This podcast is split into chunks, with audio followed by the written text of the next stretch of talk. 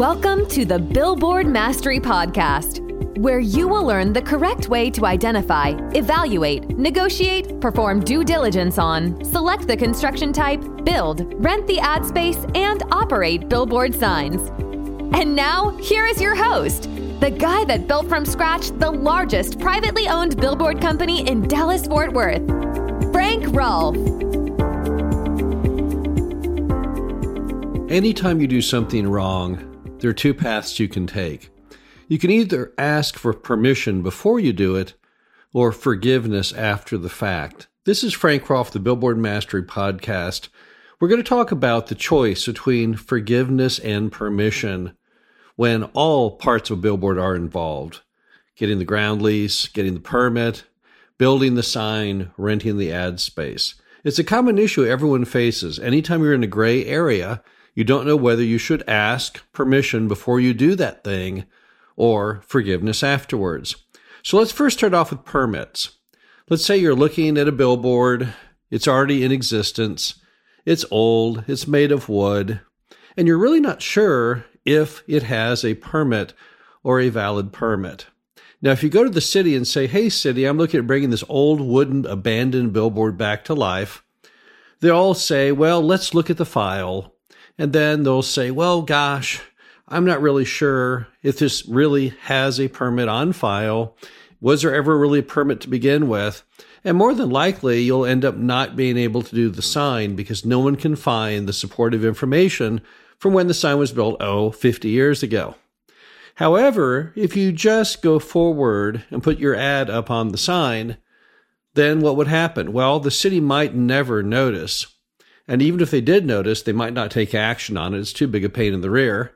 And then if they even did take action on it and came to you and you said, well, gosh, I thought it had a permit, would they really care, care enough to take action to figure it all out? The answer is typically not. So in many cases, when you have a gray area on a permit, particularly on an existing sign, you might as well go ahead and take the shot and let the city come back to you. Now, when you're evaluating permission versus forgiveness, one big issue is what's the worst case scenario. So I would not want to spend a fortune bringing an old sign back to life under the assumption that it will all work out okay. But often on those old wooden abandoned signs, what are you really doing? All you're doing is wrapping it with a vinyl or maybe replacing the ad face and wrapping it with a vinyl. And in those cases, if the city came to you and said, well, we think this is wrong, by the time you resolve it, you probably get your money back. So many times you're better off just selecting to do it and then ask for forgiveness later. Now, it's a decision you have to make, and I'm not urging anyone here to break any sign law, but it's a definite fact that most cities over the decades lose most of that early paperwork. I myself have tried to research files on old signs in the past in microfiche six systems at city halls. And what do I find? Well, I often find everything goes missing not that many years back. I think people didn't really care much about billboard permits or storing them. So a lot of times, all of that is now lost. Once it's lost, it's kind of as a glass half full or half empty. To the inspector, probably half empty. But to you, the optimist trying to bring it back to life, probably half full. Now, another issue that can come up, always a gray area with signs, is getting access to the sign. Let's say, for example, to get to the sign, the easy way would be to go through someone's property. The more difficult way through the property of the guy that, that you've built the sign on. For example, let's assume you've got a, a sign on a piece of raw land and there's a ravine or something that runs in the middle of the land.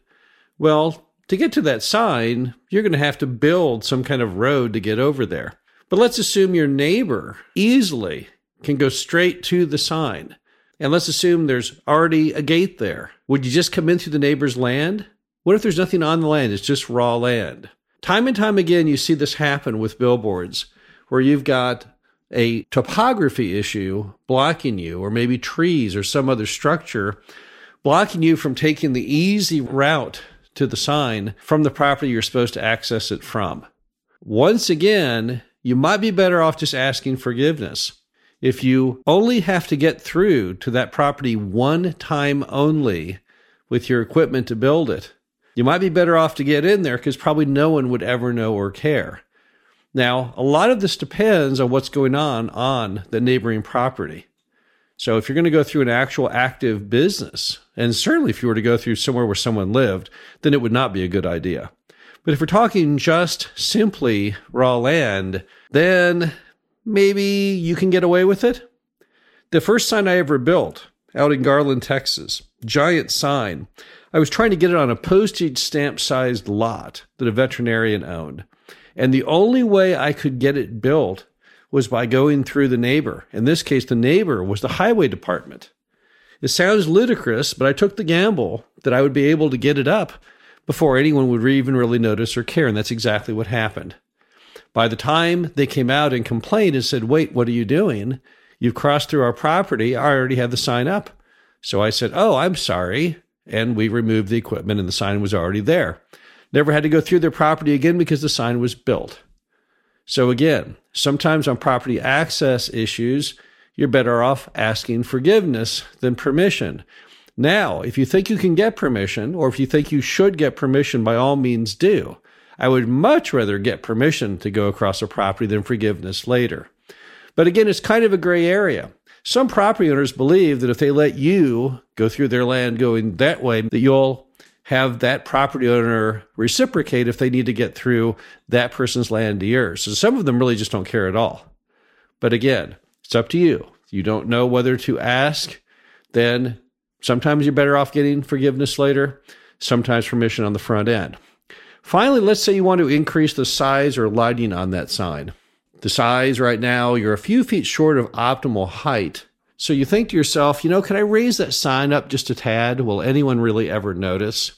If I take all the panels off to put new panels on, would anyone really notice if those new panels I put on are up a few feet? Or if you've got a sign that's old and the lighting is right there. You could so easily access the electrical. Should you mount some lights on it? Once again, it's a permission versus forgiveness issue. And once again, a lot of that would be based on what your worst case scenario would be. Now, normally, if you tried to raise the sign up a little and you were caught doing it, they probably would simply ask you to lower it back down. You wouldn't lose the sign as a whole.